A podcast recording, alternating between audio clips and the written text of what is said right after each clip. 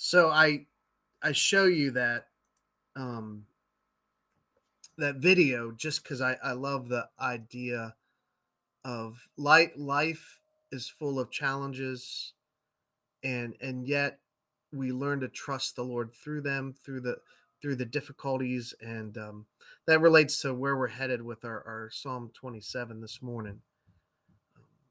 I want to now take some time for prayer. And again, I apologize for some reason my camera just isn't working, but I pray God's grace you, you can hear what I'm saying, and we'll, we'll go with that. Um, Father, I, I pray for, uh, we come to you in prayer this morning. We come to you as your people, um, separated, um, worshiping in our own homes this morning, and and it it feels weird, it feels different. But God, we pray that you would instill, infuse us with your Holy Spirit, that there would be something about how we gather together um, through computer screens that would would still bear the mark of, of, of God's presence within us.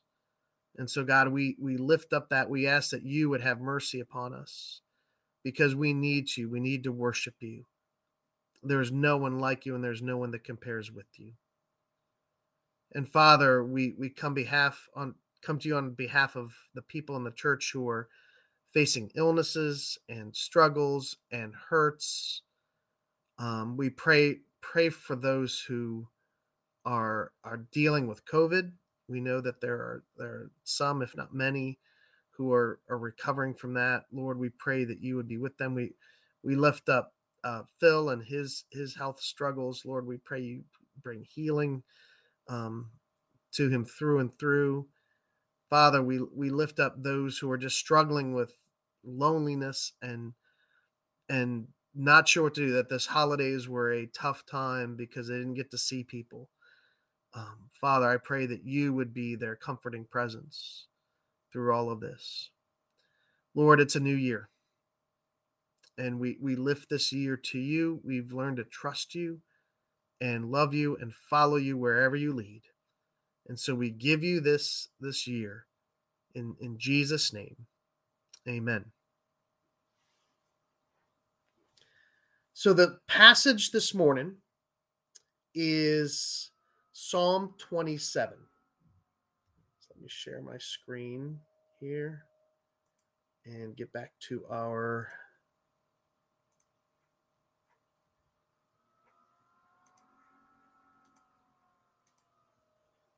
Um,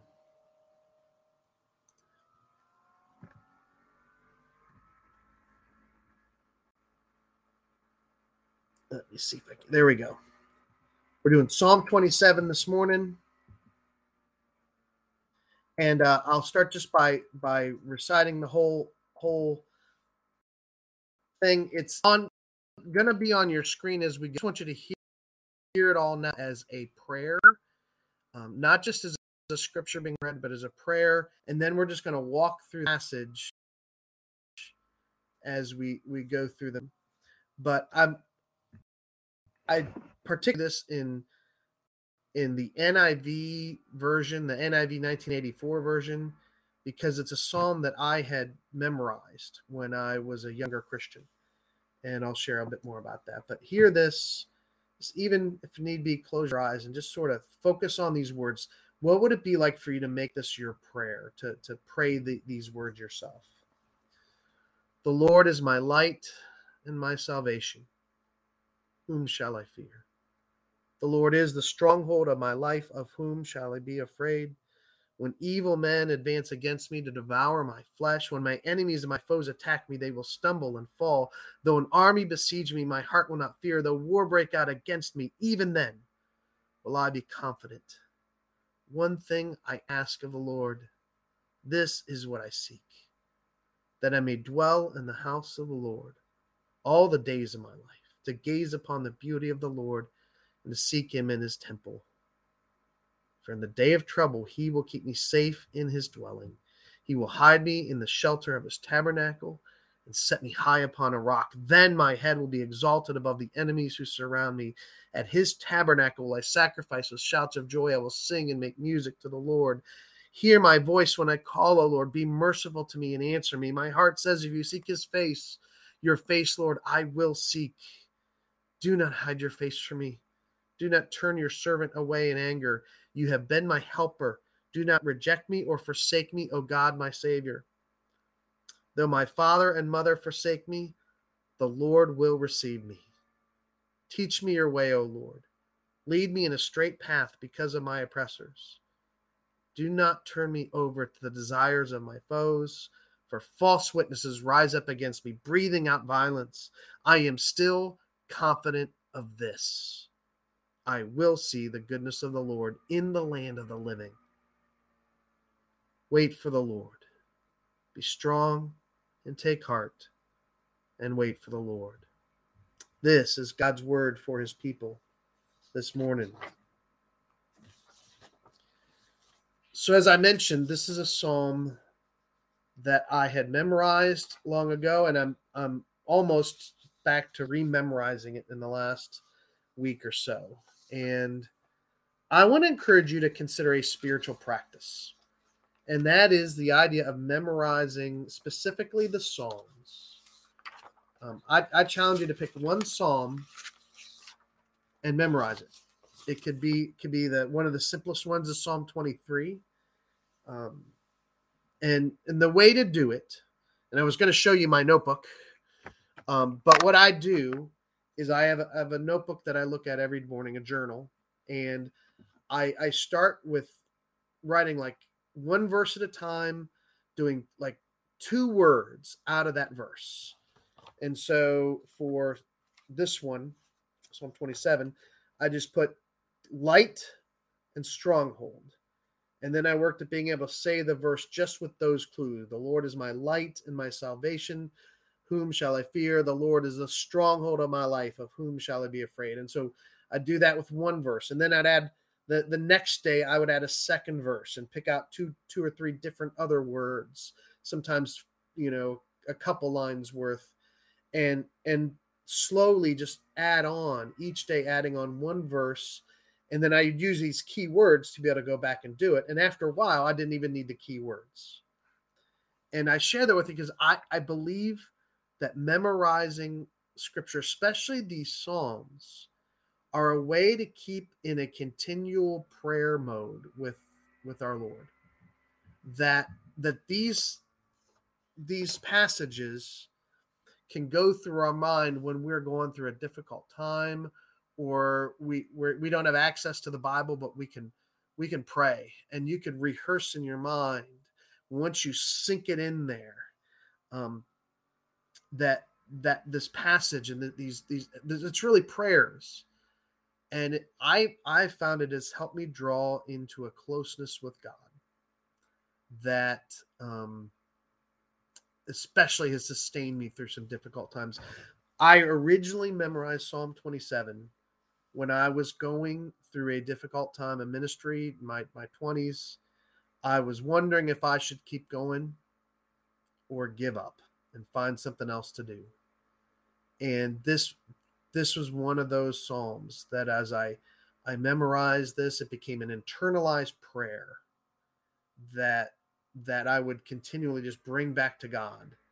And, and for me, especially the, this Psalm, it's affirming our faith and trust. It's, it's acknowledging the difficulties that are facing with life, but also um, talking about the, the way God meets us in those. So let's go through it verse by verse and see what it says.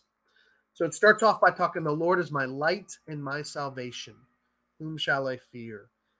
Um, there's three, actually three little mini metaphors within this verse that that that guides through the psalm as a whole.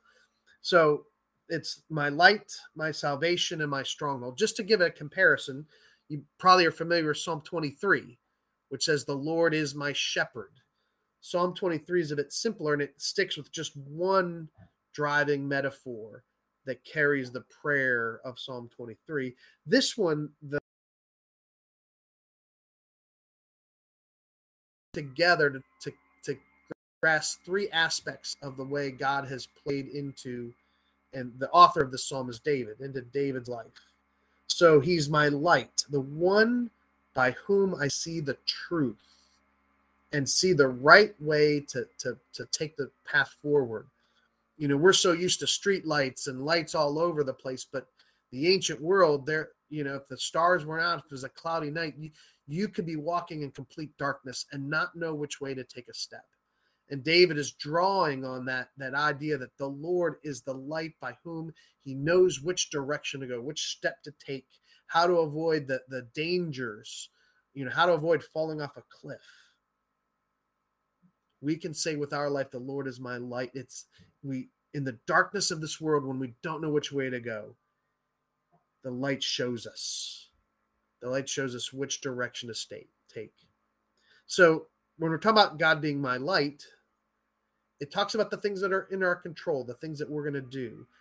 And then it says he's my light and my salvation. You see, there's some things that are beyond our control, that there's nothing we can do about.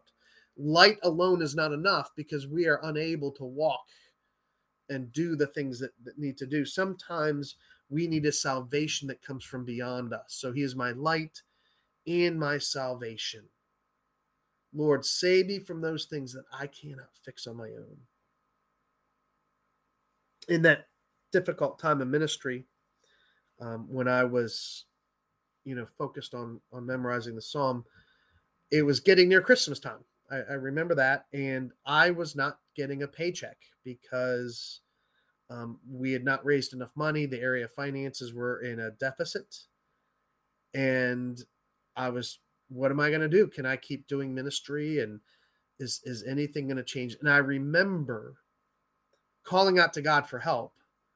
And in a period of one week, r- right a little before Christmas in that year, I got three different donations that came into the office totaling nineteen thousand dollars, which was, you know, three or four months worth of, uh, it was just it was completely unexpected donations that came in.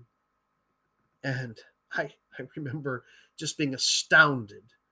The Lord is my light and my salvation. The Lord is also my stronghold.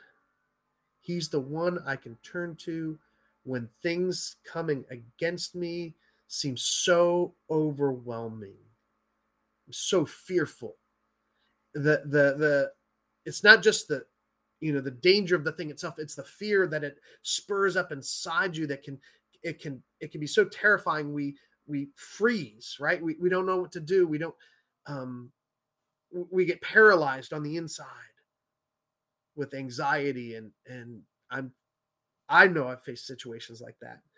And so if God is our stronghold, he's the one who we sink ourselves into so that no matter what we're facing, he is, He is there. He's, we can trust in him. And it calls to mind from Philippians four, where it says, you know, don't be anxious, but when you are anxious, bring your requests to God and just lay them out before God. And, and this, I love this line. It says, and the peace of God, which transcends all understanding, will guard your hearts and your minds in Christ Jesus. The peace of God will guard your heart. That happens when we make the Lord our stronghold. He is the one that can carry us through. So the next verse talks a lot about enemies. Um, when my enemies advance against me to devour my flesh, when my foes attack, when an army besieges, I still will not fear. So David had personal enemies, um, evil men within his orbit who wanted to take him down. And if you know the story of David, there's oftentimes there were people who who were, were looking to conniving, and David was very worried about that. He also had foes, um, like the Philistines, and he faced armies.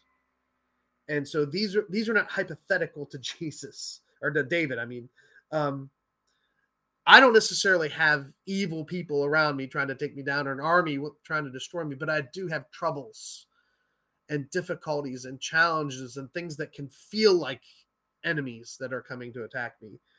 Um, Psalm forty has a, a line that I like. It says, for troubles without number surround me, my sins have overtaken me, and I cannot see. It's often my troubles and the struggles of life in this world, oftentimes brought upon by my own stupid self decisions or mistakes or outright sins. And I can be filled with worry and anxiety and not know if things are ever going to get better. David in this these two verses uh, is deciding, I have put my trust in the Lord. I, I'm not going to worry. He is with me. I, my confidence is, is him. It's not saying that he's had it completely settled. I think he's trying to convince himself. He's reminding himself, even if the army comes against me, even then will I be confident. God will, will see me through this. Sometimes that's the prayer is, God, we're, we're deciding in our heart that we're going to believe and trust in God's provision. This next verse, verse four, is, is just a favorite of mine. It's simply this. One thing I ask of the Lord, this is what I seek, that I may dwell in the house of the Lord all the days of my life, to gaze upon the beauty of the Lord and to seek him in his temple. One thing I ask of the Lord, this is what I, I seek. You know, if you think about that, what, yeah, if you, if you start off with that, you know, what's the one thing that I'm seeking? What's the one thing? And, you know, well, you might say, well, I'm seeking health. You know, I want God to give me good health. I want God to protect me. I want God to bless my family. I want God to give us success, you know, in work or in life. But what does David say? What's the one thing? It is the opportunity to seek God, to dwell with God.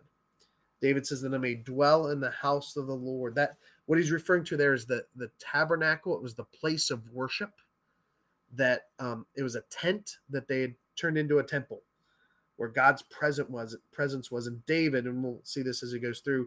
David would go to this temple, and it seems like he was going there every day to worship God, to find strength in him. And the more he was worried about these things in life, the more he was intent on coming to that, that house of the Lord. And it says, one thing, God, I just, may I keep coming here to seek you. You know, David is not a religious professional. He's not one of the priests who would serve in the, the tabernacle. But he's saying, Lord, I, I want this. I want to be like that. I want to have that chance to, to worship you and to, to, to come to you every day. I'm convinced there is a power in focused and heartfelt worship. And it's the power to change our inner mindset, right? We can be so caught up in fear and worry and all these things, and our, our life can be completely off kilter. But when we come and worship and we, we pour out our heart to God, we just come seek him with all our face, he can change everything. Have you ever experienced that? Where, where God met you in worship in a way that you could not describe to anyone else? But when you left that day, everything was better. There's nothing more beautiful than that. Nothing more joyous. So I would urge you, when you come to worship, and I know it's really hard in this time when we're doing it online, but as best as we can, don't just put in your time when you come to worship. Come seeking his face with all you got. And David says, says why it's so important. He says, for in the day of trouble, he will keep me safe in his dwelling place. He will hide me in the shelter of his tabernacle and set me high upon a rock. Because David has that relationship with the Lord, he knows he has a security. Because of Christ, when we know Christ, we have that relationship with God. It is the best security we have, um, that we are, our lives are hidden in his presence. And because of that, there's nothing that that can take us out of his hands. Um, for David, the, the presence of God was in the sanctuary. We have even more. It says for us that the treasure of God's presence is in the jars of clay, meaning our bodies, our earthen vessels. He's made us his dwelling place. So he's with us even when we're not literally in a place of worship. Um, and because of that, what we are secure. And in Hebrews two, it talks about how we are held in slavery by the fear of death, right? The fear of death paralyzes us, and knowing that one day we will die, or, and, and, But Jesus has set us free from, from that fear because he gave his life. He died and rose again so that all who belong to him will rise again with him. And therefore, when our life is hidden with Christ, we are ultimately safe in him no matter what happens, because we know the resurrection is real. That's security that this world cannot offer. Moving on. So how will David respond when he's he's he's experienced that? He says, then my head will be exalted above the enemies who surround me. At his tabernacle will I sacrifice with shouts of joy. I will sing and make music to the Lord. He will celebrate the answers of God, the, the, the, the work of God in his life with joy and enthusiasm. He will worship, he will shout and not, and, and sing with abandon. When's the last time you unashamedly praise God? When you can shout to God, right? We we shout and get excited at, at all kinds of sporting events.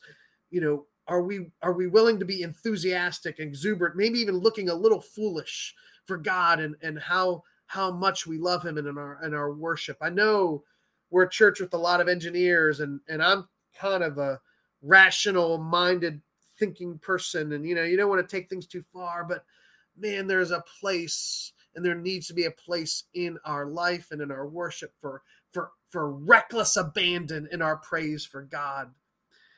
David, in one time, he he so enthusiastically praised God, he was dancing and and singing in the in the midst of the crowds, and and his wife saw him, and she she was all kind of prim and proper, and she later says, you know, well, how, how you made yourself undignified before all these the, the common people. How, you know, why did you do that? And and David says to her, it was before the Lord, the one who chose me. That's who I was is doing this for. And I will celebrate before the Lord. And, and in fact, I'll become even more undignified than this. I'll be humiliated in my own eyes because he is worth it. Let us be reckless in our, our love for God and our worship for God. There's a shift that takes place in this verse. Let's see if we can hear it. Then he says, hear my voice when I call, O Lord. Be merciful to me and answer me. My heart says of you, seek his face. Your face, Lord, I will seek. The shift is he, he goes from speaking about the Lord to others to speaking to the Lord. It's like the psalm is in half. The first half is almost like David's decision to an arrival at coming to worship. And now he's he's he's there. He's in the tabernacle. He's in the house of the Lord, and he is now going to direct his, his prayers to God, to the Lord.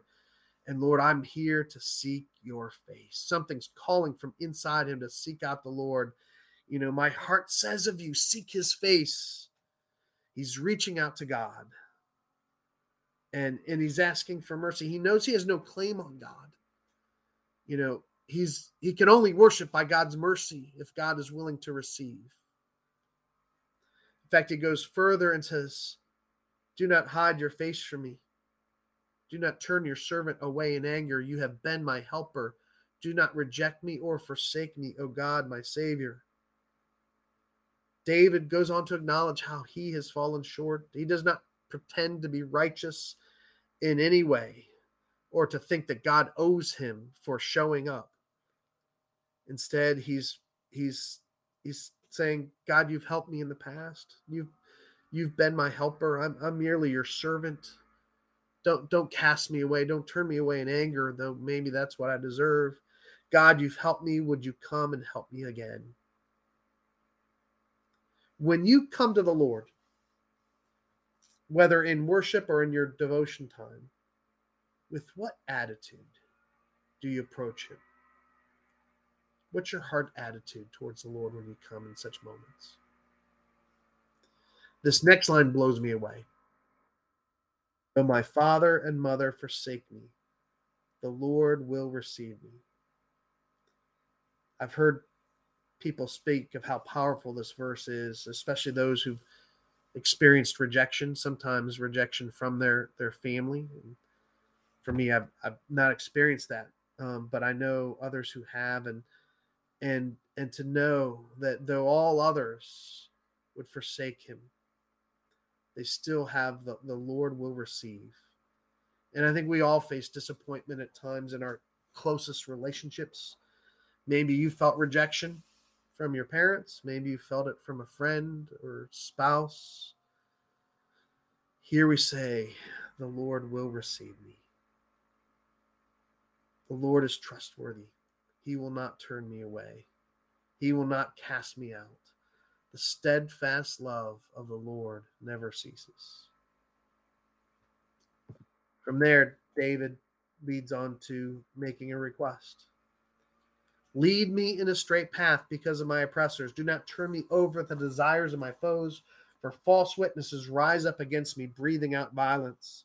David is facing real problems. These people who want him to fail, false witnesses, people who are making stuff up against him. Have you ever had someone just make up things looking for reasons to criticize you? And um, I mean, how do you fight that? And for David, he's facing threats of violence. When things are out of control, what can we do? Simply this. We keep walking with Christ. Lord, lead me in a straight path. Lead me in the right path. For us who know Jesus, the path is the way of discipleship, the narrow road. The, the, the crowds will go one way, but we who've who've put our trust in Jesus, we will follow him wherever he leads, trusting that he's leading us in the right way. We need to be life decisions before the Lord so that we know which way to go. We need to come to him with the things that, and not think we can figure it out ourselves, but bringing those, those decisions about life and about work and about family and everything, and just asking God, lead me in a straight path. I need to know the right way to go. I'm trusting in you. Just to step back a minute, um, I can look back.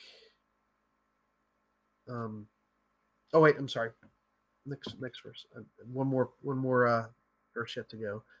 I love this. I'm still confident of this. I will see the goodness of the Lord in the land of the living.